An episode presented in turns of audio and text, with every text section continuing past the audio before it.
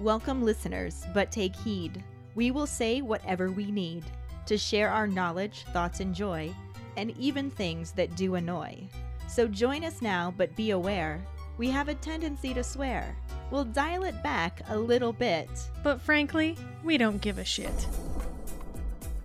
Welcome to Just Keep Rolling, a Harry Potter book movie compare and contrast podcast. I'm Ellen, my co host is Katie, and don't call it a comeback. We've been here for years. Oh my god. Are you serious right now with that? But it's funny because Voldemort just came back. Don't call it a comeback. Never call it a comeback. We've been here for years, though, literally. We just had our two year anniversary. We did. We did indeed. It's pretty cool. Mm hmm. But let's just keep rolling into the rolling rehash. Last week we covered chapter 32 and the corresponding film scenes. No matter what he does, Cedric just can't land on his feet. Harry can't tell if the graveyard is really a bad detour or the beginning of the boss level. Voldy Muppet wins the cutest, ugliest baby contest. That rat bastard can't help but roll his eyes when the boy who lived cries over a little paper cut while he's hanging out with his bloody stump. And Voldy needs to lay off the Visine if he wants to instill fear into the wizarding world, or, at the very least, win a staring contest with his mortal enemy. During episode 107, ugh, adorable, our Potter pondering was what were your thoughts the very first time you saw a fully returned Voldemort in the movie? Also, any ideas on why Harry was relieved that Cedric suggested getting their wands back out so he didn't have to? Hi, Ellen and Katie. This is Ashley with this week's Potter Pondering. I'll start off with why Harry was relieved that Cedric was the one who suggested to put their wands out. I have no idea. Maybe when y'all get to the part where you read uh the British version, we'll figure it out. Maybe it was just some fucked up wording. We'll never know. Or maybe Harry had a premonition that he was actually going to be the defense against the dark arts teacher next year, and he ain't feel like playing those games. Let you do it for a second, Cedric, right before you die.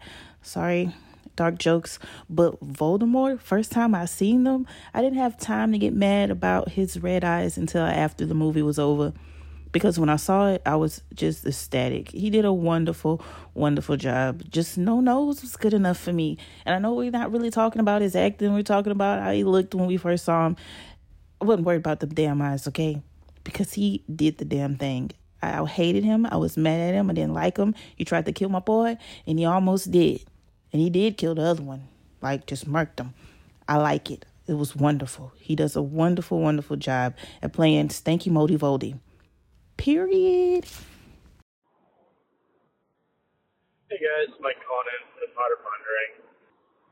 So, for the reason that Harry was relieved that Cedric asked wands out for him, I don't find that one that confusing. Like, to me, it always was just that he was super scared, but he didn't want to show it, and by having Cedric pull out their wands first, he wasn't demonstrating his fear by being like, oh, should we our wands out? Like, shit, is a scary situation that we should, you know, be protecting ourselves from? Because there was no obvious threat right away, right? But it was just creepy as fuck, and he didn't want to reveal that he was getting freaked out by it, right? So yeah, I didn't find that one that crazy. As for my initial impression of Voldemort, I can't say I checked out his arms as much as you guys did. I definitely agree about the eyes. That was super disappointing. The robes I also found disappointing. Like how they did pretty much all the magic in these movies, I kind of found stupid. The Patronus was great. Everything else was a bit meh. Like, have you guys ever played the Harry Potter computer game where you had to like trace the spell to create the spell, and then you could also play Quidditch whatever? Not the point. Anyway, the magic that they do in that, I found a whole lot more true to the books than the movies was. And that's my main issue with all the movies is that they just weren't as true to the books as I thought they could have been. So there's that. But also, like, I found Voldemort as played by Ralph Fiennes, like, he really embraced like when he's dancing around with his his really super pale arms out and his robes fall right down to his shoulders.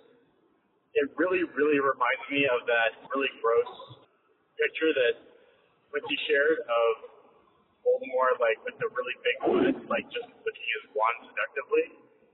To me, that's totally in character for Great Fine's Voldemort, if a little bit too much, obviously. I just found it was weird how much he kind of embraced that nudity, I guess.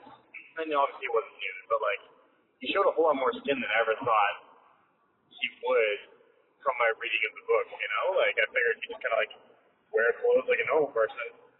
But uh, just uh, anyway, that's it for me. I like I've gone on too long already. So yeah, bye.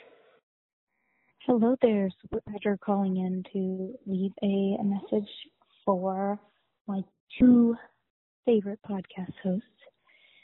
So I'm calling to respond to the Potter Pondering of what I thought when Voldemort appeared for the first time. And literally, I don't remember how old I was. Middle school me was like, ew, what is wrong with his toenails? Ew, what is wrong with his fingernails? Disgusting. His feet are disgusting. Like you've been dead for however long. Why have you not washed your feet? Yuck. Shut your toenails, dude. Also, the other ponder pondering was why I thought that Harry was relieved that Cedric suggested taking out their wands. I think that he thought he was relieved because I feel like he kind of thought that if he took it out, you know, without warning, just because he felt unsafe, that would be maybe a red flag to Cedric, thinking maybe Harry was going to attack him. That was kind of how I always read that part of the book. That he was relieved because he didn't want Cedric to think that him pulling out his wand was like an attack move. So, yeah, that's all I have for this week's Potter Ponderings. Can't wait to hear everybody else's. G'day, g'day, Jackson here. So, my Potter Pondering for this week. The first time I saw the fully formed Voldemort in Goblet of Fire, except for the small things that were different from the book, and yeah, Newell was an idiot for that. I think this was one of the parts that Goblet of Fire really did a good job. You know, Voldemort was how I pictured him. You know? I mean, obviously, yeah, there were the differences, but for the most part, yeah, they did it pretty well, I thought. And as for why Harry was relieved that Cedric was the one who recommended getting the ones out, I think that's just fear and confusion, you know? Both those things make you do and say and think things that you wouldn't normally, I guess. You know, fear and confusion are powerful things. And yeah, that's that's my thoughts. Catch you guys later. Thank you so much for calling in your responses. And for posting them on Facebook, too. Our trivia question last week was In the book, which Death Eater throws himself at Voldemort's feet and begs for his forgiveness? When Voldemort confesses himself disappointed, it is Avery who throws himself at his feet and begs him to forgive him. Forgive all of them. We know this because Voldemort laughs at him, casts Crucio on him, and then stops and says, Get up, Avery. Congratulations goes to Jackson Miller. Woohoo! He and Mike are taking turns right now. I don't think Mike wants to let him build a streak back up, so maybe he's going to swoop back in next week. Maybe Jackson will be able to get his streak. Who knows? We shall see. For now, let's just keep rolling into chapter 33 The Death Eaters and the corresponding film scenes. Chapter 33 The Death Eaters. Voldemort looks away from Harry and examines his own pale, spider like hands, caressing his chest, arms, and face. His red eyes have slits for pupils and gleam in the darkness as he examines his newly reformed body.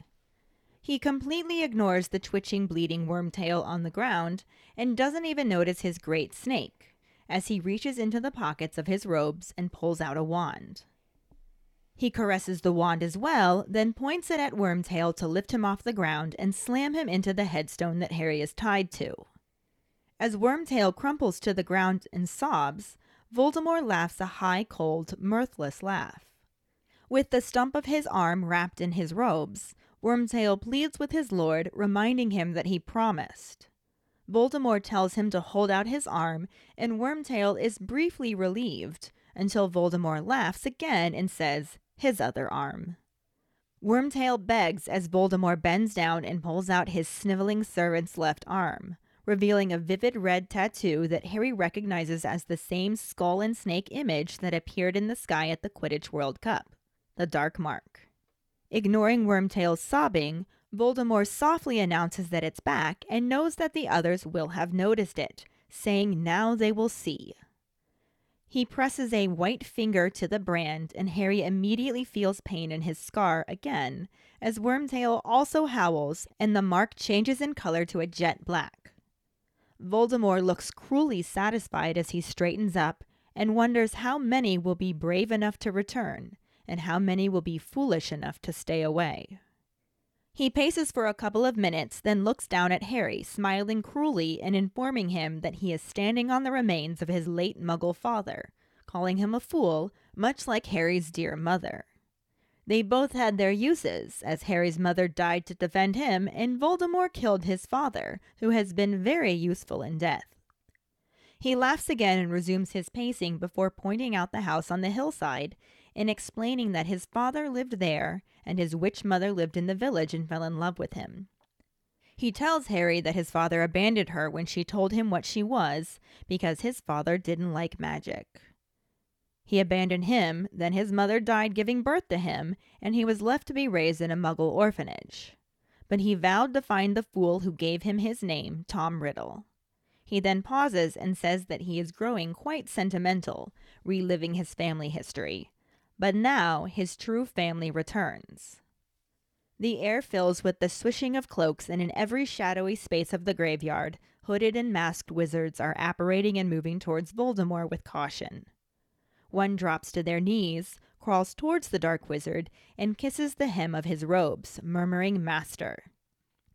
The rest of the Death Eaters follow suit and then stand and form a silent circle, enclosing Tom Riddle's grave, Harry, the sobbing Wormtail, and Voldemort. They leave gaps in the circle, but Voldemort does not seem to expect more. He looks around and welcomes his Death Eaters, saying it has been 13 years since they last met, but they are all still united under the Dark Mark. But then questions if they truly are. Voldemort says that he smells guilt in the air. He sees them all whole and healthy, with their powers intact and their prompt appearances, but none of them tried to come to his aid, despite having sworn eternal loyalty. No one makes a sound or moves except Wormtail, who's still sobbing on the ground. And Voldemort answers himself, saying that they must have believed him broken and thought he was gone. They slipped back among his enemies and pleaded innocence, ignorance, and bewitchment. But how could they have believed he wouldn't rise again when they knew he took steps long ago to guard himself against mortal death? He answers himself again, saying they perhaps believed a greater power existed, one that could even vanquish Lord Voldemort, such as Albus Dumbledore. This causes some of the Death Eaters to mutter and shake their heads, but Voldemort ignores them and confesses himself disappointed. At this, one man flings himself forward at Voldemort's feet and begins pleading for forgiveness. Voldemort lifts his wand and casts Crucio, causing the Death Eater to writhe and shriek on the ground. Harry hopes the sound carries to one of the nearby houses and that the police might come, but Voldemort stops the curse and tells Avery to get up.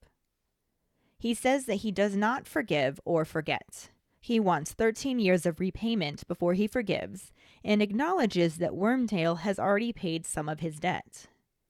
Wormtail continues to sob on the ground as Voldemort tells him that he returned out of fear of his old friends, not loyalty, and says that he deserves his pain.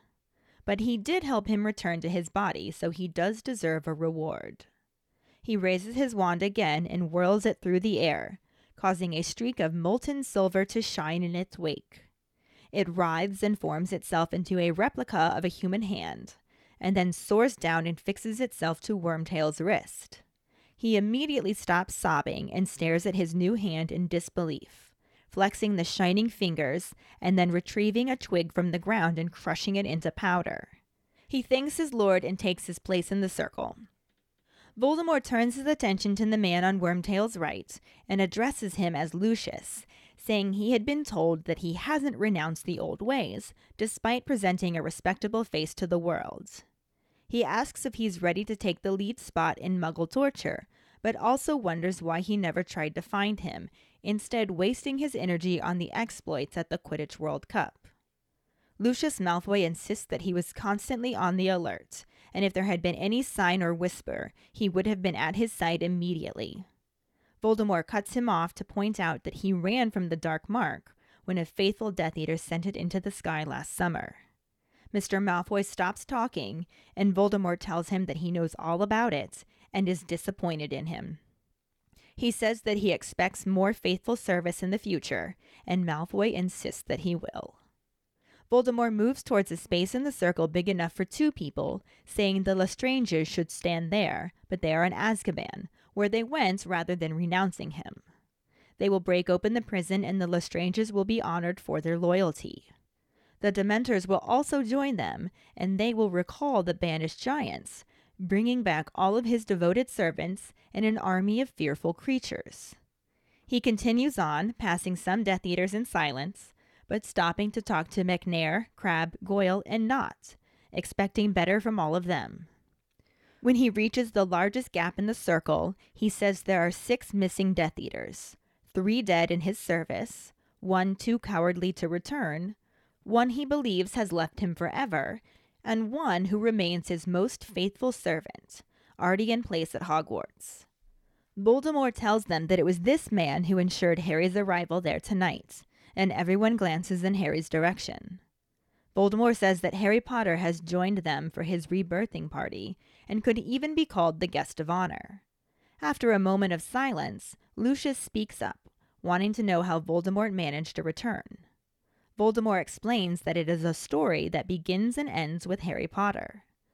The boy has been called his downfall, but the night he tried to kill him and lost his powers and body, Harry's mother died in an attempt to save him, providing him with the protection that Voldemort had not foreseen. He couldn't touch the boy. It was old magic that he shouldn't have overlooked, but it doesn't matter anymore because he can touch him now. Harry feels Voldemort press the tip of his finger into his scar and thinks his head will burst with the pain. Voldemort gives a soft laugh, removes his finger, and continues telling the Death Eaters how his curse rebounded on himself, ripping him from his body, leaving him less than a spirit but still alive, because of his goal to conquer death and experiments down the path to immortality. He had to force himself to exist, second by second, and settled far away in a forest waiting in vain for one of his faithful Death Eaters to find him. His only power that remained was his ability to possess others' bodies, and he would sometimes inhabit animals, though none of them lasted long. Then, about four years ago, a young, foolish wizard wandered across his path in the forest and provided him the very chance he had been dreaming of. The man was a teacher at Hogwarts and easy to bend to his will. He returned to the countryside with him and eventually took possession of him as they attempted to steal the Sorcerer's Stone, but his plan was once again thwarted by Harry Potter. That servant died when he left his body, and Voldemort was once again weak and had to return to his hiding place, leaving him in his darkest hour, with no hope that his Death Eaters cared to find him. They shift uncomfortably at this point, and Voldemort continues his story, explaining that not even a year ago, Wormtail returned to him. He had faked his death to escape justice, but was driven out of hiding by his old friends and needed to run. He decided to return to his master and headed to the country where he had been rumored to be hiding, helped by the rats he met along the way, who told him of a place deep in the Albanian forest where small animals met their deaths. But his journey was nearly ruined when he stopped at an inn for food and ran into Bertha Jorkins. Wormtail managed to convince the witch to accompany him on a nighttime stroll, where he overpowered her and brought her to Voldemort. She ended up providing him with all the information about the Triwizard Tournament and of a faithful Death Eater who would be more than willing to help him. The information that he received from her was helpful, but the means he used to break the memory charm on her damaged her beyond repair and he couldn't possess her. He also couldn't possess Wormtail, who was supposed to be dead, but he was able bodied enough to follow instructions and care for him, helping him create a weak body of his own while gathering the ingredients for his true rebirth. He decided to return to his old body before chasing after immortality again, using a dark potion of three powerful ingredients. One was at hand, from Wormtail, flesh given by a servant. The second ingredient was his father's bone, so they had to go to where he was buried. The third and final ingredient was the blood of a foe, and Wormtail wanted Voldemort to just use any wizard who hated him. But Voldemort insisted on rising more powerful than he had been when he had fallen. So he wanted the blood of Harry Potter. That way, the lingering protection from Harry's mother would also reside in his veins, too. The biggest challenge was getting to Harry Potter, who is better protected than even he knows. Dumbledore invoked an ancient magic to protect him as long as he's in his relation's care, and no one can touch him there. After that, he goes to Hogwarts, where he is directly under Dumbledore's care. But, using Bertha Jorkins' information and his one faithful Death Eater stationed at Hogwarts, Voldemort was able to make sure Harry's name was put into the Goblet of Fire, chosen, and was the first to touch the Triwizard Cup that his faithful Death Eater had turned into a portkey to bring him to the graveyard, beyond Dumbledore's protection. Voldemort turns towards Harry and draws his wand, calling Crucio, and putting Harry in pain beyond anything that he had ever experienced, making him want to black out, to die. The pain recedes and Harry is hanging limply in his binding ropes as the Death Eaters all laugh. Voldemort says that it was foolish for anyone to suppose the boy could have ever been stronger than him, but he wants to be sure there is no mistaking it. Harry Potter escaped by lucky chance, and he's going to prove it by killing him in front of all of them, with no Dumbledore to help him, no mother to die for him, just him and Harry fighting, and no doubt as to who is stronger. He tells Nagini to wait just a little longer, and then orders Wormtail to untie Harry and give him back his wand. The movie section starts with Voldemort requesting his wand from Wormtail, who pulls it out of his robes and holds it up before bowing and passing it over to him. With a pale, long nailed hand, Voldemort accepts his wand and breathes in excitedly and asks Wormtail to hold out his arm. The sniveling servant holds up what is left of his right arm, thanking his master, who sneers and tells him he means the other arm. Wormtail hesitates, looking disappointed, and Voldemort grabs his left arm, twisting it over to show a very pale, reddish dark mark on his forearm. He touches it with the tip of his wand, and it turns black as the sky rumbles. Voldemort looks up, and Harry also watches as streams of smoke emerge from the sky and land in the graveyard. The black smoke furls away, revealing black cloaked and hooded figures wearing skull masks. Voldemort greets them all as friends, telling them it has been 13 years, but they stand before him as if it was only yesterday. He says that he confesses himself disappointed because not one of them tried to find him. The camera focuses on the hooded figures as Voldemort calls them out by name and magically removes their masks into wisps of more black smoke. He quickly names Crabbe, Macnair, and Goyle, before slowly walking up to another cloaked figure and saying, Not even you, Lucius. As Voldemort removes his mask, Lucius Malfoy drops to his knees and insists that he would have tried to find his lord if he had detected any sign or whisper of his whereabouts. Voldemort cuts him off to admonish him, calling him a slippery friend and telling him that there were signs and more than whispers. Harry struggles behind the statue's scythe as Lucius continues defending himself, saying he never renounced the old ways. He removes his hood, revealing his face as he stands and asserts that the face he has been obliged to present every day is his true mask. Wormtail takes this opportunity to step forward and announce that he returned. When Voldemort turns his attention towards him, he cowers away from him, shuddering as Voldemort hisses that he only returned out of fear, not loyalty. Harry watches as Voldemort continues speaking, stroking Wormtail's head and acknowledging that he did prove himself useful the past few months. He waves his wand and makes a silver hand appear in place of the one Wormtail sacrificed. Wormtail holds it up in the air as it solidifies and thanks his master. Harry keeps struggling as Voldemort moves on to inspect Cedric's body, tisking as he uses his foot to turn the boy's lifeless head to the side. Harry yells for Voldemort not to touch him, finally drawing the dark wizard's attention to him. Voldemort's head snaps up as he looks at the trapped Harry and greets him by name, saying he'd almost forgotten he was there. He says he'd introduce him, but word has it he's almost as famous as him these days. Voldemort turns back to his Death Eaters, calling him the boy who lived, before turning back to Harry and telling him that lies have fed his legend, and asking if he should reveal what really happened that night 13 years ago, how he truly lost his powers. Without waiting for any kind of response, he simply states that it was love, that when Lily Potter gave her life for her only son, she provided an ultimate protection that meant he couldn't touch the boy. He calls it old magic, something he should have foreseen, but it doesn't matter anymore as things have changed. He glides right up to Harry and pauses in front of him with his hand raised above his head. He says he can touch him now and dramatically presses his finger into Harry's scar. Harry screams in pain as Voldemort holds his finger in place and gleefully laugh screams before finally removing it. He comments on how it is astonishing what a few drops of Harry's blood will do, and then releases him from the statue's grip. Harry falls to the ground as Voldemort orders him to pick up his wand. The book and movie sections are kind of similar, but there are quite a few differences, omissions, changes. Also, for being similar, they really don't line up well at all. Par for the course? This was rough. Yeah. That's saying something. This whole book was rough. So the way the book starts off is with a description of Voldemort.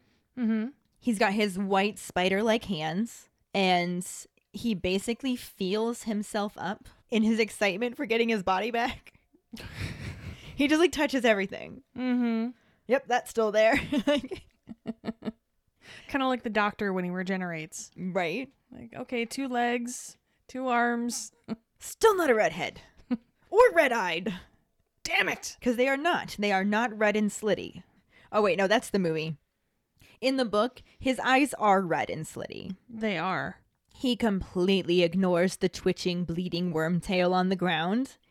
And also, he doesn't even notice Nagini's hanging around. How do you not notice a giant snake? I think he's so busy feeling himself up.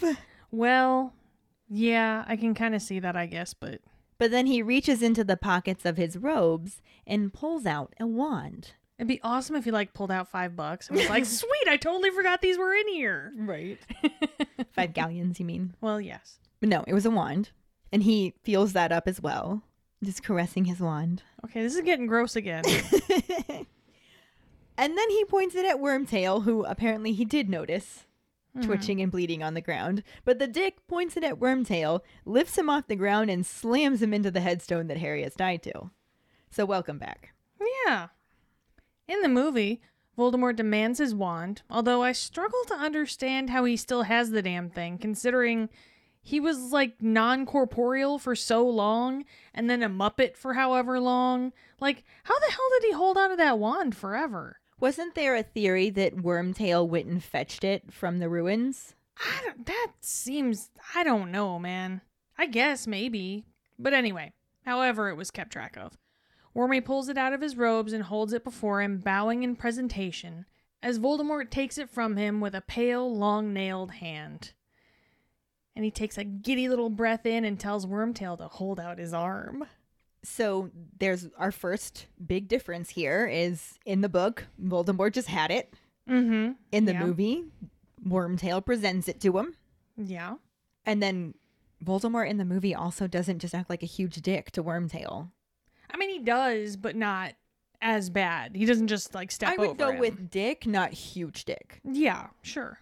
Because in the book, he slammed him into the headstone True. Okay. for no reason. And he's already missing a hand and sobbing on the ground like a little bitch. And just add insult to injury, basically. Literally. Or adding injury to injury at this point. Yeah. And Wormtail just crumbles to the ground, still sobbing like a bitch. See if I give you another arm again. Right? Voldemort laughs at him Sure, because Dick. like you do. And Wormtail's just pleading with him. What else can you do? Please don't stop. Don't no Yeah. stop. but he does remind him that he promised. Please, you promised. Yeah. And similarly to the movie, Voldemort tells Wormtail to hold out his arm. Mm-hmm. So Wormtail's like, "Oh, thank God, you're gonna fix my bloody stump." Until Voldemort's just like, "No, the other arm." So Wormtail continues to beg, and Voldemort's just like, "Fuck it, I'll do it myself." And he bends over and grabs Wormtail's left arm, pulling up the sleeve and revealing a vivid red tattoo that Harry sees and is like, "That's the fucking Dark Mark. That's what we mm-hmm. saw in the sky at the Quidditch World Cup." I've seen that before, I do believe. It's actually fairly similar in the movie. Wormtail, thinking his moment has finally come, holds his bloody stump at the end of his right arm and thanks his master. Voldemort damn near laughs at him, like straight up. He's just like, no, the other arm. This makes Wormtail sad, but like the bitch that he is, he complies, and Voldemort grabs his left arm, twisting it until he can see the pale dark mark.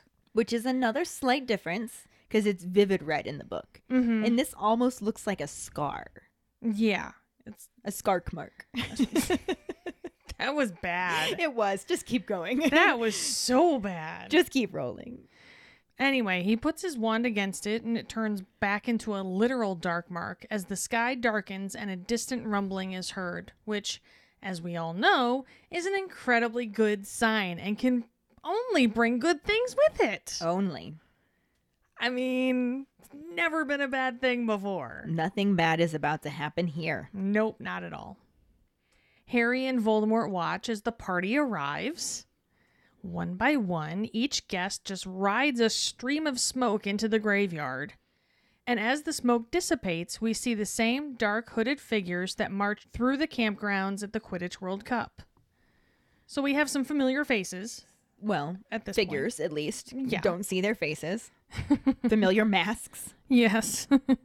And I do just want to point out that in the movie, Voldemort uses his wand to touch the dark mark. In the book, it was his finger. mm-hmm. So, slight difference. In the book, Wormtail is still being a much bigger bitch than movie Wormtail. But Voldemort just ignores his sobbing. I mean, he's been doing it nonstop, so what else can you do? Right. Eventually, you just gotta let him cry it out. He announces that it's back, and he knows that the others will have noticed it as well, and says, Now we will see. Instead of using his wand like they showed in the movie, he presses a white finger to the dark mark, the red mark. And at this point, Harry immediately feels pain in his scar as well, and the dark mark changes to a jet black. So, slightly different with the finger as opposed to the wand, in that it started off red instead of faded pinkish. Mm-hmm. But they both turn to black at Voldemort's touch of some sort. Yes. They turn into a literal dark mark. A literal dark mark. Voldemort's pretty pleased with himself after this, and he stands back up and wonders how many will be brave enough to return and how many will be foolish enough to stay away. I like that phrasing there. mm-hmm. But then, unlike in the movie, the Death Eaters do not immediately show up. And Voldy's given this nice long moment to reminisce. Get a little sentimental in there. But he catches us up on some history we don't specifically know and refreshes our memory on some things that we've already learned. Which, I mean, I can understand why they decided to leave the recap out. Yeah, it would have been really nice to get some of the backstory here because that was completely lacking in the film. Yeah. Oh, there wasn't even a, a bit of it in there. Right. So some of it would have been nice, but some of it I can understand, and we'll talk about it as we go over it. Yeah. Voldemort paces back and forth and then looks down at Harry and just gives him that horrible, not happy smile that he gives. Doesn't reach his eyes. Very cruel. And just decides to this point, hey, guess what? You're standing on my dead dad's grave. There's clearly no love lost there because he just calls him a muggle and a fool. Much like Harry's dear mother. Oh, well, them's fighting words, guy. Yeah. Don't say shit about someone's mom. He goes on to say they both had their uses since Harry's mother died to defend him, and Voldemort killed his father, who became very useful in death. I mean, at least he was good for something. Something. Yeah, I got nothing. Voldemort gives that cold laugh again and then continues pacing before continuing on with his story, pointing out the house on the hillside and saying that his father lived there. His witch mother. So he had the muggle father and the witch mother, Mm-hmm. which I believe is information we already knew. Yep. Like Seamus. Mm-hmm. His dad's a muggle. Mam's a witch. Exactly. And it was a bit of a nasty shock for him when he found out. And there are quite a few more shocks about that, I think. There are. but his witch mother lived in the village and fell in love with him. And it's really interesting to me just how wrong Voldemort actually has the story of how his parents got together. Yeah. It's amazing when you find out the truth much later on. You're just like, oh, Like, you didn't have any idea what happened with your parents. oh, son, you had it all wrong. Like, he just made a whole bunch of assumptions to fuel his anger and hatred of muggles, and mm-hmm. I mean, ran with it. Oh yeah, he did a goddamn 5K with it. What are you talking Yeah. about? he told Harry that his father abandoned his mother when she told him what she was. Mm-hmm. And we are going to touch back on this come book six Yes, we are. because we know already that that is not actually what happened. No. He also goes on to say that he abandoned her because he doesn't like magic, which, I mean, considering the fact that we know a love potion was involved and he completely got hoodwinked into being with her to begin with, I mean, I'd be a little salty about magic too. right? Sure. The whole thing is just, oh, you're so wrong, honey. You were just so wrong. Oh, honey. Bless your heart. But I can completely understand why Voldemort has these abandonment issues because no father, mother died while giving birth, raised in a muggle orphanage. Mm-hmm. Like, that sucks. Oh, yeah. That legit sucks. I would feel bad for him if he weren't such a dick. Yeah. If maybe he would have taken out his anger in a more healthy, constructive way, sure, he'd have all the sympathy in the world, but Eh, he he decided to kill people, so. torture things. Yeah. It wasn't good. No. We're getting ahead of ourselves, though. We are. He vowed to find the fool who gave him his name. So now he thinks that his father's the one who passed his name on down to him. Right. And then he pauses because he says he's growing quite sentimental. Like, you don't know the meaning of the word. Right. But sure, you're reliving your family history. Let's pretend that's some sentiment there. sure. Let's just hide this dictionary over here so you don't actually see what the real definition of sentimental is, but Although I will say he does genuinely get a little sentimental because his next line is, Now my true family returns. Not that I think he considers any of those murder munchers actual family or friends, no. but eh, it's a sliver of the definition. It's the closest that he's gonna get. Yeah, for sure. And at this point now is when the murder munchers start showing up. Mm-hmm. But it's not with, you know, smoke ponies or whatever you would I don't know what you would call that. I was th- I'm like I have no idea. When I was trying to write that summary of how they shot down in this I was like I don't know really how to describe this because Yeah. It is definitely a very odd entrance to make. no, they just they just appeared in a swish of cloaks. Yeah. And there were so many more in the book than they actually showed in the movies. Mm-hmm. because they had them in like every single shadowy space of the graveyard.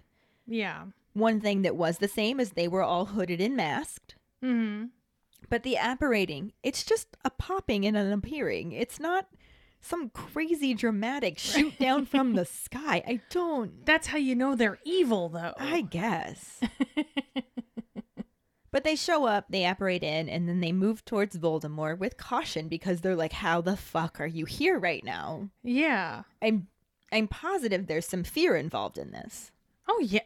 You, gotta think they gotta be shitting themselves, man. They all showed up in their black robes, masks, and brown pants. Yes, they did. One of them drops to his knees and just literally crawls towards Voldemort and starts kissing the hem of his robes, Which you don't know where that's been, man. Right? But he's just murmuring to his master, and then the rest of the murder munchers follow suit. So I Mhm. imagine it's just like a whole big slobber fest down on like his robes have got to be wet by the end of this. Ew. That's pretty gross. They all take turns kissing the hem of his robes, and then they stand up and silently form a circle around the grave, Harry, the sobbing wormtail, because he's still sobbing like a bitch, and Voldemort. Sure. They've left gaps at certain places in the circle, so it's like they have assigned seats. Mm-hmm. But Voldemort doesn't seem to expect any more to show up than who's already there. Yeah. Which now puts things back in line with the movie.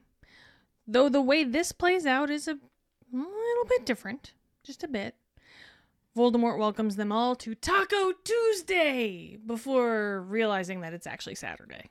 Which is interesting because the students were taking exams earlier that day, so it shouldn't have been a Saturday. You wouldn't think, yeah. But according to the calendar and the timeline accepted as canon for Harry Potter, June the 24th was in fact a Saturday in 1995. It was. Hmm. Look at that. Whoops. Found a mistake. But nevertheless, Voldemort carries on and on about how it's been a hot minute since they all got together, and yet they're all right there as though it was only yesterday. Oh, memories. And other such things. The murder munchers are lulled into a false sense of security at this point until Voldy comes to the real horcrux of his feelings. See what I did there? I did. Not a one of them tried to come and find him, and that really pisses off old Moldy Voldy. Let me tell you. It's similar in the book, where Mhm. Voldemort looks around and welcomes his Death Eaters, saying it's been 13 years. That's been the hot minute. That's The hot I think that's the average, right? sounds about right. Yeah.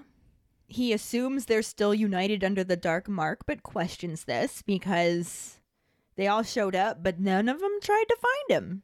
Yeah. They're all healthy and whole, but their power's intact, and they show up, but he was literally a floating spirit thingy for 13 years. Yeah. Like, where the fuck were you then, guys?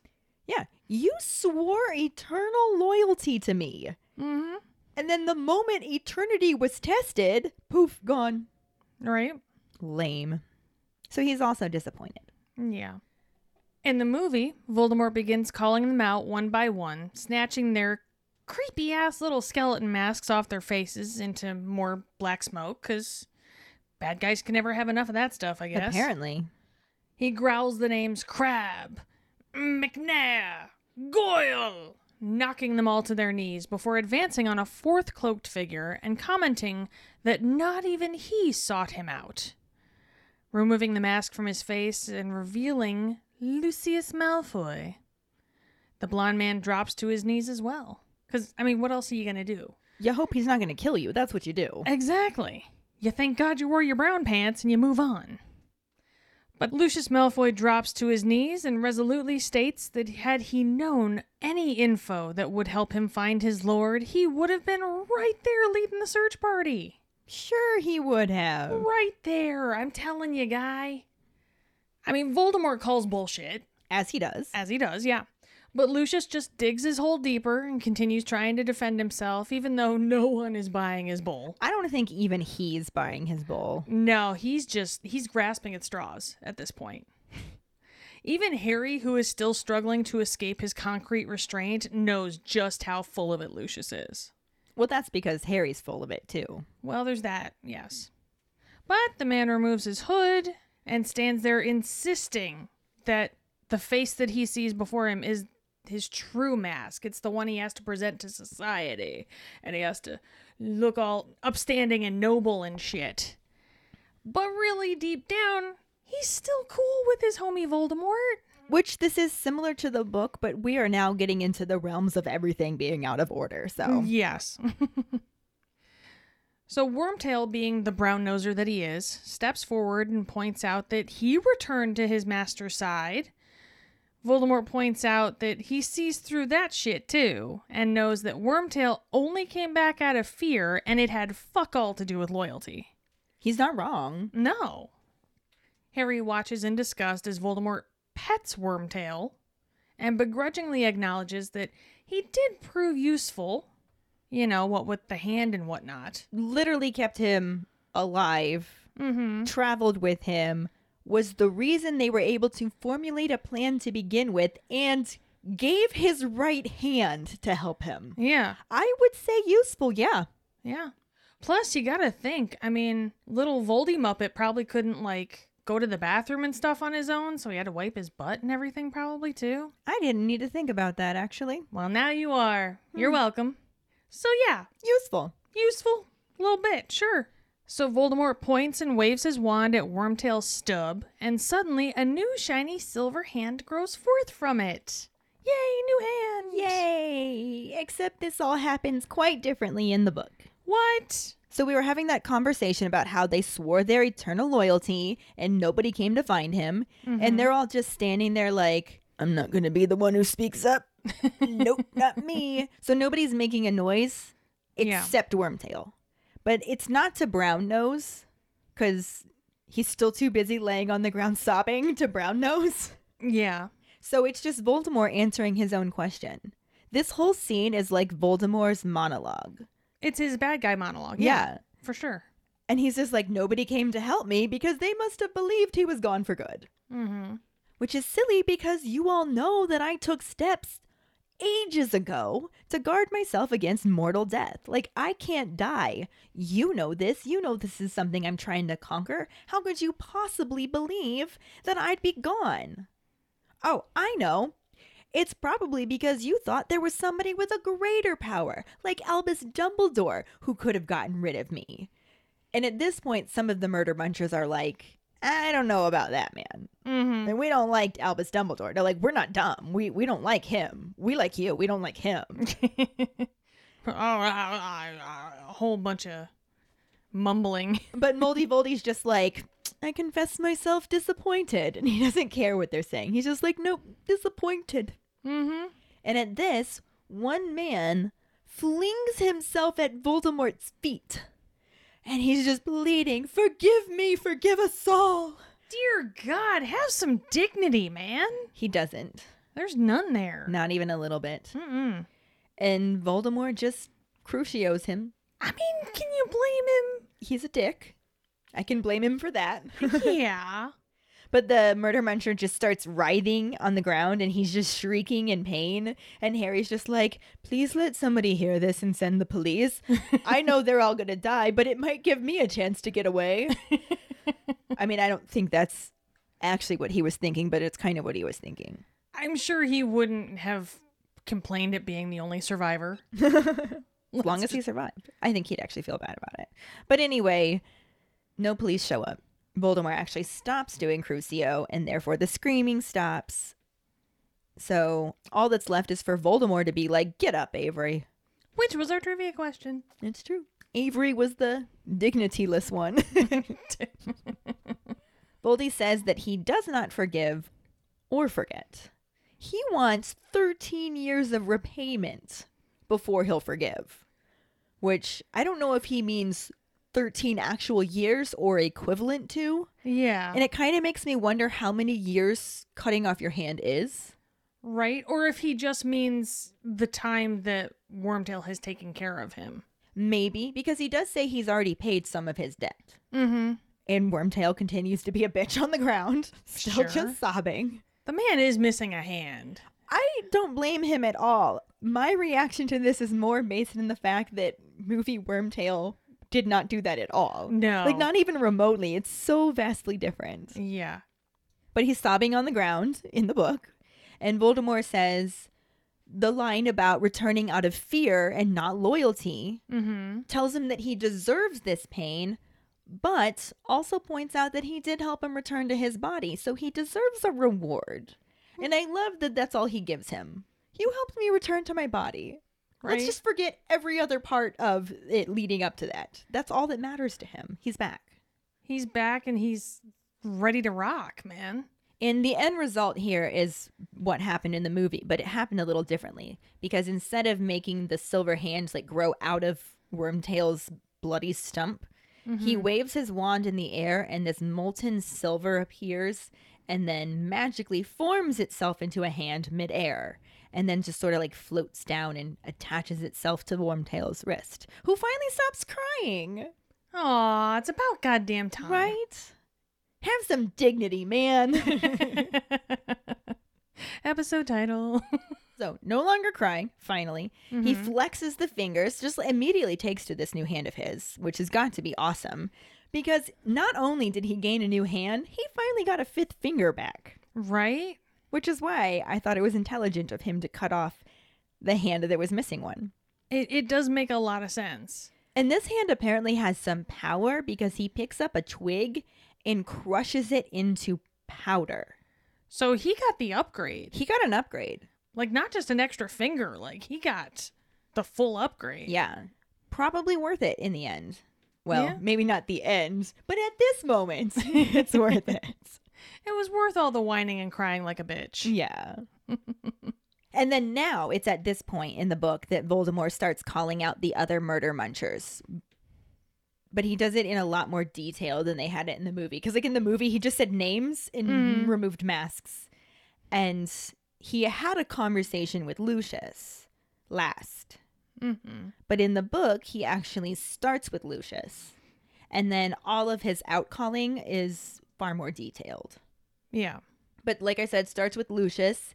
He says that he's been told that he hasn't renounced the old ways, but he presents a respectable face to the world. Which is pretty similar to how he says it in the movie. Yeah. But then he wants to know if Nazi von Douchebag the First is ready to take the lead spot in Muggle torture. I love that that's like a job you can have with Voldemort. Do you think they made up a business card? Lucius Malfoy, Muggle torturer at your service. Hmm. But he's basically continuing his monologue and never actually waits for Lucius to respond, just goes on to be like, But I wonder why you never tried to find me. But he also calls him out on how his exploits at the Quidditch World Cup were fun, but couldn't his energy have been better spent looking for his master? You would think. Hint, hint. Mm. You done fucked up, Nazi von douchebag. You done fucked up. and then, similarly to how the movie had it, Malfoy insists that he was constantly on the alert, and if there had been any sign or whisper, he would have been at his side immediately, Sure you would. right? Mm-hmm. Voldemort's not buying this shit either, and it's just like, yeah, you say that. But you ran from the Dark Mark when a faithful Death Eater of mine sent it into the sky last summer. So, what you got to say about that? I uh wa um And you know what? It's not even that. Nazi von Douchebag the First just stops talking. that's probably the smartest thing he could have done. And Voldemort's like, oh yeah, I know all about that. I'm disappointed in you. Dad's mad. For someone who grew up without a mother, he really got the mom guilt down, Oh yeah. didn't he? But he says that he expects more faithful service in the future, and Malfoy's like, uh, yeah, I promise. I will. Absolutely. Totally gonna do that. Uh huh. Definitely.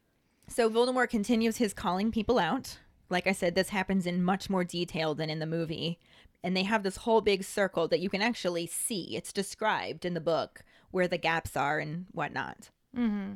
And he gets to the first gap, which is big enough for two people, and says that the Lestranges should stand here. But they're in Azkaban, where they chose to go rather than trying to renounce me. So they are going to get broken out of prison and rewarded beyond belief because they were loyal and not shitbags like all of you. I'm paraphrasing. Yeah, I got you. He also says that the Dementors will then join them.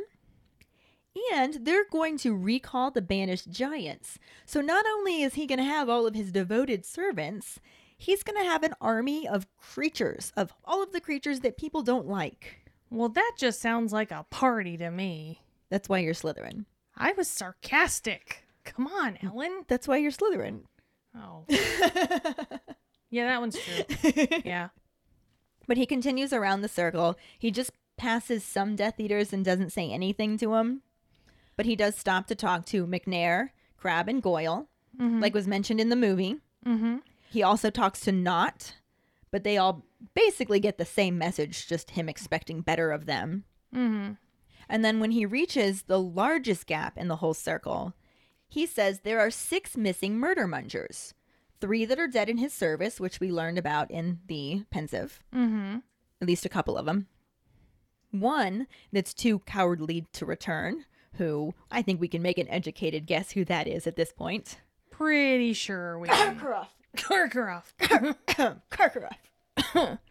One that he believes has left him forever. Snape!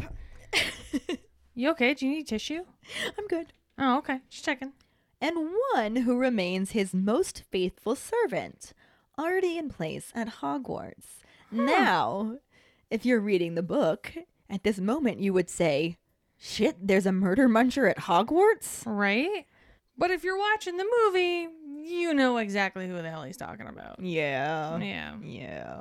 Which sucks because it really takes away I know. from that moment. Because actually, when I first read the book, I thought it was Snape was the loyal one. Oh, yeah. You know? And I mean, so that's what you were supposed to think. Yeah, and so it's me going, okay, well, who's the one who's left forever? Because I thought I had it all figured out. Yeah. And you didn't. And I did not. Unless you're watching the movie, in which case it just spoon feeds you. Yep. But Voldemort then tells them that this man, his faithful servant, is the one who ensured Harry's arrival there tonight. And now everybody's like, attention on Harry. Mm-hmm. Hello, Harry Potter, Hey, look, it's Harry Potter. the guest of honor. the guest of honor at Voldemort's rebirthing party. And everyone's silent for a moment, and then Nazi von Douchebag's just like, So, how'd you do this? Just out of curiosity. Just wondering. Nobody asked this question in the movie, though. Now, granted, we just watched how he was able to return, so we don't really need the recap there. But there are a lot of other details included in this part of the book, and maybe some of them would have been nice to have in the movie. Maybe some. Just like one or two. Yeah, there's a lot of backstory to it that Voldemort gets into. Mm hmm. He explains that it's a story that begins and ends with Harry Potter. The boy has been called his downfall. Mm hmm. And he's just like, but actually, he had nothing to do with why I couldn't kill him. It was 100% his mother. Yeah. She died to protect him, Mm and that invoked an ancient magic that I was stupid and didn't think about. Yeah. So my curse just rebounded off of him and ended up knocking me silly instead. Yep. Had nothing to do with him. He was just sitting there shitting his drawers. You know? Right? And if Harry's mother hadn't died in an attempt to save him, none of that would have happened. Like, Harry has no special power here. Yeah. And we did kind of know this information. Yeah, we learned it in previous. Yeah, it's basically been explained. So I can see why this wouldn't have needed to be recapped. Yeah. It is nice to know that Voldemort understands that. I don't like how they said it in the movie when he was like, it was love.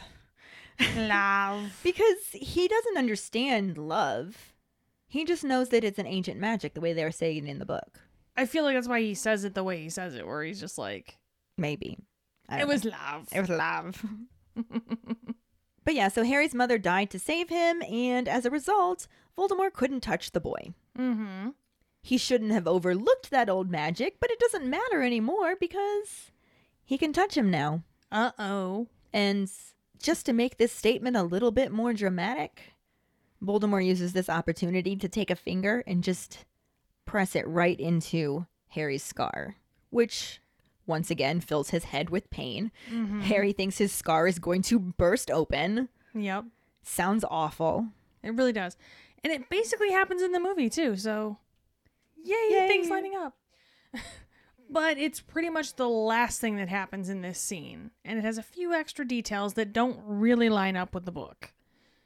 I know you're shocked. Just calm down. so you just finish going through this and we'll get to the last parts of the movie section. Yeah. It's a bit of a logistical nightmare despite the parallels. Mhm. But Voldemort gives his creepy soft laugh, removes his finger, and continues telling the murder munchers the story of how his curse rebounded on him, ripped him from his body, leaving him less than a spirit, but he is still alive. That's the important thing. to Be- him. He right. He had that goal to conquer death, and he experimented down the path of immortality, and something worked. Mm-hmm. Apparently not that well, but he didn't die. Yeah. Which was all he was going for. He needed to be more specific next time. Yeah. And this is some of the information that I would have liked to have a little bit more of. Mm-hmm. He talks about how he had to force himself to exist second by second. How do you do that? It sounds awful. Yeah. It talks about how he settled far away in a forest, waiting in vain for a faithful murder muncher to come find him. Mm-hmm.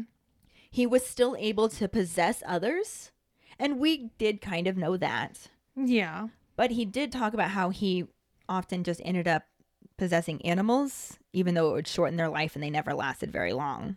But it got him through. Yeah. I mean, And I think having a little bit of that story of what he went through to get to this would have been nice. yeah. Oh, definitely. He also then gives us another little recap on something that we know of about four years ago when a young foolish wizard just happened across his path in the forest and gave him his first chance to come back that didn't work out.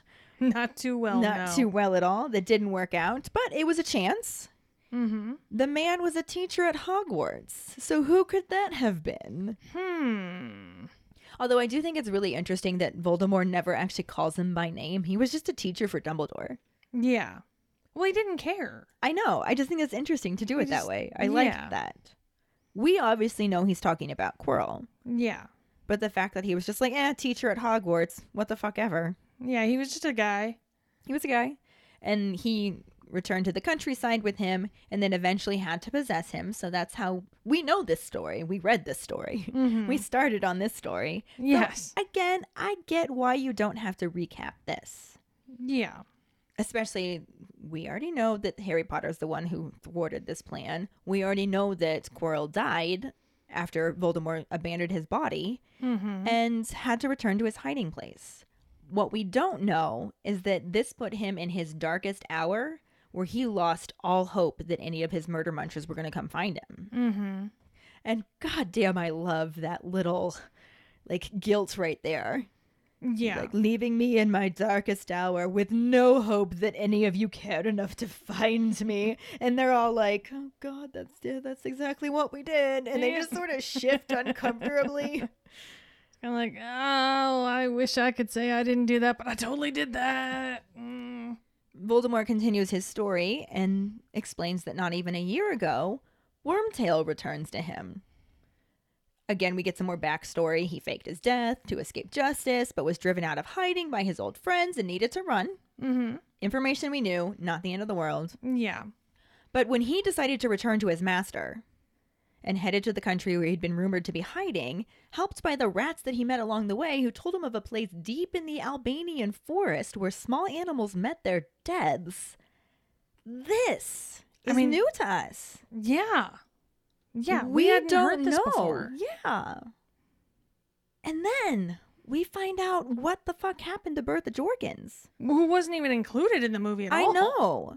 But it's just incredible how woven together this is. Because Wormtail is an idiot and Mhm. thinks he's far enough away where nobody's going to recognize him. So he stops at an inn for food and runs into nosy ass Bertha Jorkins, who's like, What the fuck? You're supposed to be dead. And he's just like, Why don't you take a walk with me and I'll tell you why I'm not? And she's like, Okay. And then he overpowers her and takes her to Voldemort. So I just feel like that's on her. Curiosity killed the cat. Curiosity killed the Bertha Jorkins. yes. that's the fact. But what really is interesting here is she's the one who knew all about the Quad Wizard tournament. Granted, it was still the Triwizard tournament at that point. Yes. And she also knew about a faithful Death Eater who would have been more than willing to help Voldemort. Hmm. This is new information to us. Yeah. Because up until this point, we had no idea how Voldemort would know any of this. Yeah. And it's so interesting. I really wish it was in the movie. Well, if the movie hadn't spoon fed us so much other crap. Right. We also learned that in order to access all of this information, he had to break a memory charm that had been placed on her. But we aren't yet told why there was a memory charm on her. Mm-hmm. So there's another little interesting factoid. Yes, that'll come into play later. And we learned that breaking the memory charm damaged her beyond repair, so he couldn't even possess her, which made her pretty useless, and he just disposed of her. Sure. He also couldn't possess Wormtail because supposed to be dead. Not very convenient. Mm-hmm. But Wormtail was able bodied enough to muster his way through Voldy's instructions and get him somewhat of a body back. Mm-hmm. Turn him into Voldy Muppet. Yeah. So there's that. Oh, something at least, I guess. And then help him gather the ingredients for his true rebirth. Mm-hmm. Again, we're getting into recap stuff because we just literally watched this happen or read this happen Yeah. of the three powerful ingredients they needed. I love he even specifically says one of them was at hand, right, Wormtail? what a dick. See, now you know how I feel about puns. No, I just a dick to like rub it in his face. You had to cut off your hand for me too. I, that's what I mean by what a dick. But Oh, yeah. yeah, but it But was, it's also a pun. and I love it. but the first one was flesh given by a servant. I mean, he could have cut off his toe. It didn't need to be his hand. He could have just gone with another finger. No, his whole fucking hand. I mean, maybe it had to be a certain amount. Maybe. The second ingredient was his father's bone, so they had to return to where he was buried. Mm-hmm. And then the third and final ingredient was the blood of a foe. And Wormtail was all about just using any wizard that hated Voldemort. I mean, I'm sure you could find those anywhere. It would have worked, but Voldy insisted on using Harry Potter because that would make him stronger than he was, more powerful than he was when he had fallen. Which, I mean, as far as evil plans go, that's solid. It is, except he was also wrong, but we'll get to that later. so this presented a new challenge, which was how to get Harry out from under his protection. Because he has the lingering protection from his mother's charm that Dumbledore took advantage of when he placed him with relatives. And then when he goes to school, he's just right there with Dumbledore the whole time, and who the fuck's getting to him then? Yeah. It takes this giant ass elaborate plan involving a quad wizard tournament, a faithful Death Eater stationed at Hogwarts, and turning the quad wizard cup into a port key. No big deal. I mean, simple. We can just gloss over how all of that happened. Totally easy. And of course, as you can see, it all worked. Mm-hmm. Here we are in the graveyard. Plan has gone according to to plan, really.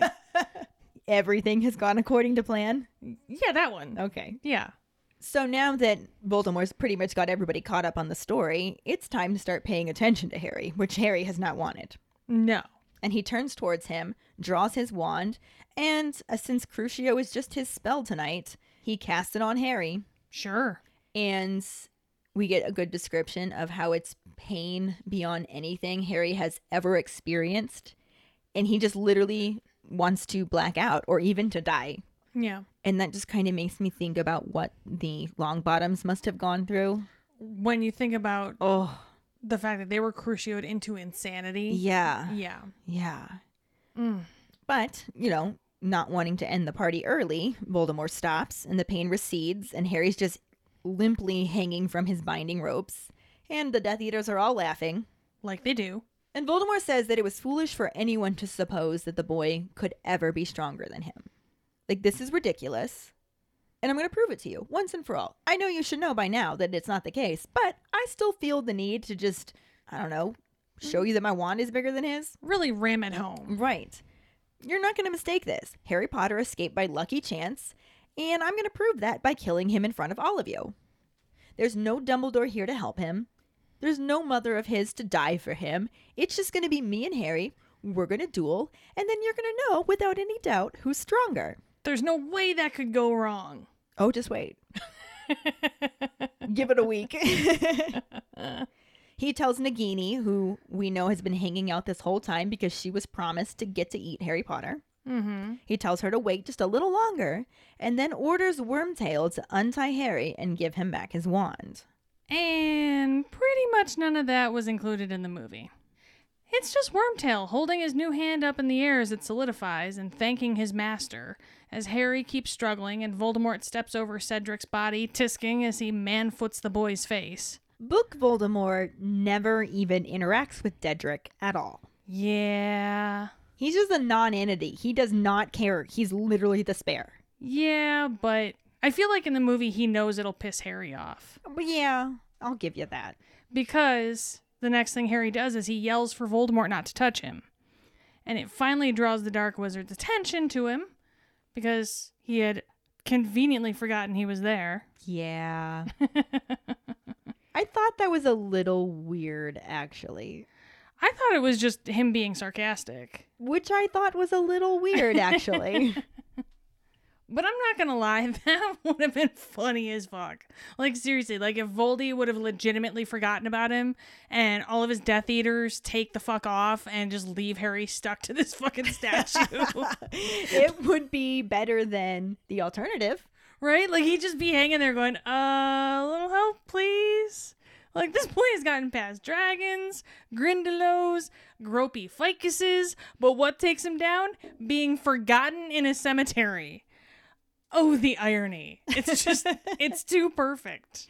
Yeah, that would be really funny. Right? But yeah, so Voldemort just says he'd introduce him, but word has it he's almost as famous as him these days. Which just goes to show that he's just as much of a sassy little bitch as he's always been. Because that is some major shade right there. It almost makes me wish that Hagrid could just pop up at that moment and tell Voldemort that Harry's more famous than him, like he did with Lockhart. Right? Exactly. So, turning back to the mob of murder munchers, Voldemort refers to Harry as the boy who lived, before turning back to Harry and asking if he would like to hear the monologue that he'd been practicing since he turned into a Muppet. The monologue that will definitely be the clip they use for his Oscar nomination. The monologue that all bad guys must do. So say the rules of bad guys. Though a monologue severely watered down from the book monologue. Oh, definitely. It's not even the same monologue, for fuck's sake. But yeah, it's still, it's bad guy monologue. And without waiting for any kind of response, because why would he? He doesn't in the book. Exactly. He simply takes us on a small trip to the Department of Backstory, just a little one, giving us just a sliver of the information included in the book. Mostly telling us and Harry shit that we already knew, but sometimes you just have to let your crazy racist uncle rant for a little bit before you just walk away and refill your glass of bourbon. Yep. You know, Lily gave her life that protected the shit out of Harry, yada yada. It's, I mean, you just gotta let him go on with it. And similar to the book, Mm hmm. is like the very tip of the iceberg. Yes. Not the whole part out of water, just like the very top of the whole part out of water. just, yeah, just the itty bit, just the tip. just the tip. Just the tip. But here comes the kicker, right?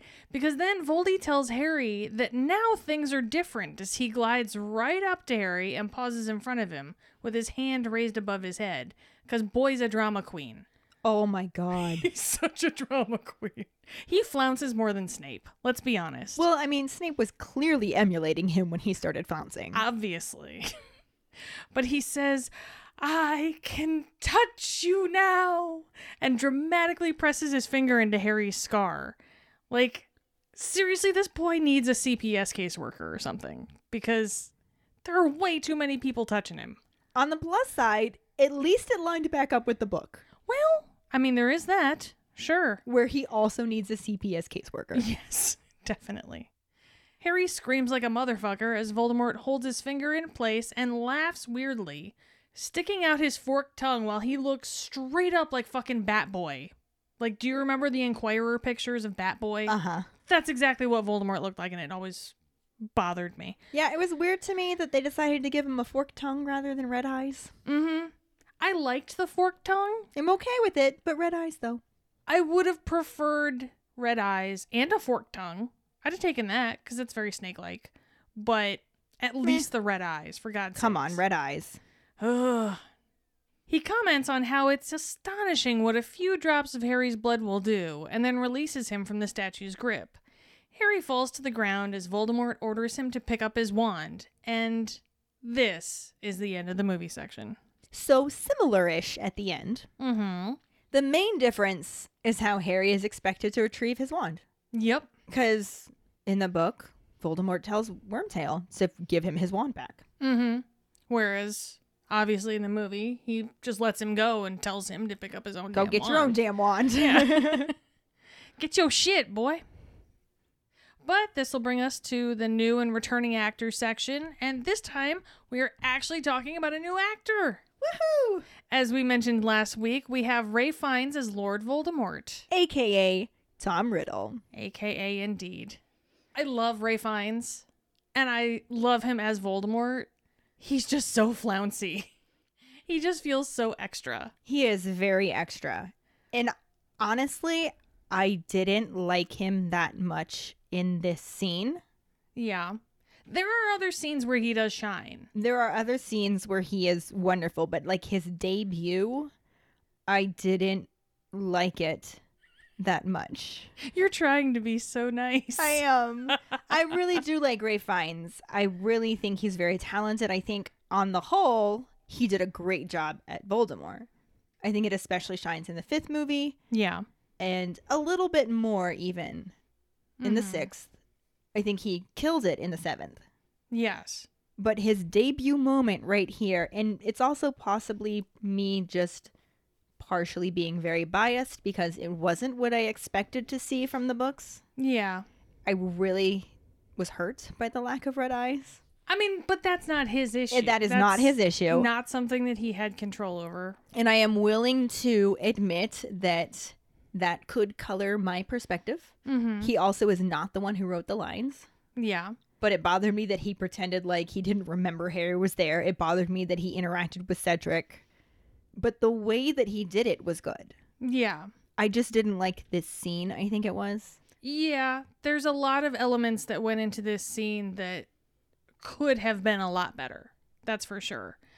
If he would have had red eyes, if he would have not man footed Cedric's face. right. like I kind of saw the oh Harry, I almost forgot you were there. I always saw that as kind of like him almost being that felt like a Lucius Malfoy line. Yeah. You know what I mean? It felt like a oh you're still here, are you? Like it it It's almost a Vernon Dursley line. yeah there. exactly But it didn't fit for me for Voldemort's character. yeah Because he's 100% obsessed with Harry. yeah He's not capable of playing it cool. If he were, he wouldn't have killed himself. Like,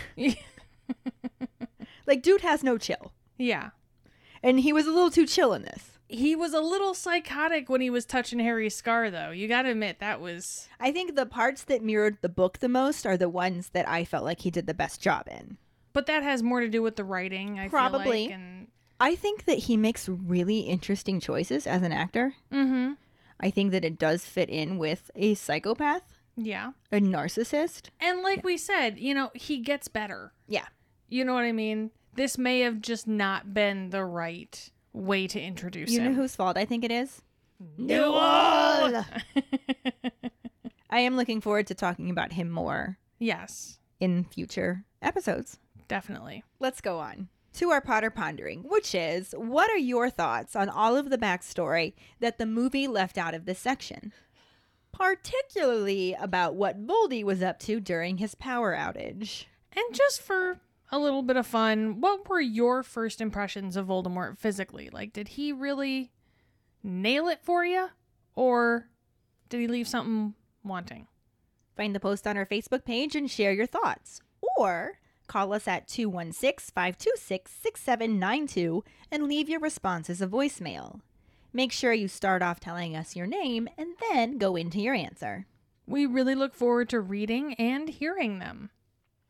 This will bring us to our sorting hat story, which is from Michaela Palmer. She writes I am a Slytherin. I don't remember my wand or Patronus, but I was 18 and a freshman in college when I got into Harry Potter.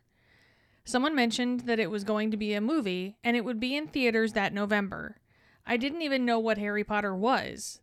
The only reason I recognized the name was because of all the Harry Potter merch I saw on clearance at Claire's not too long prior. Fast forward to November 2001.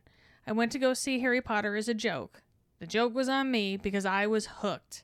Nearly 20 years later, I'm 38 now, and I'm still obsessed. Ooh, 38, good age. Mm-hmm. Thank you so much for sharing your sorting hat story with us, Michaela. Yes, thank you.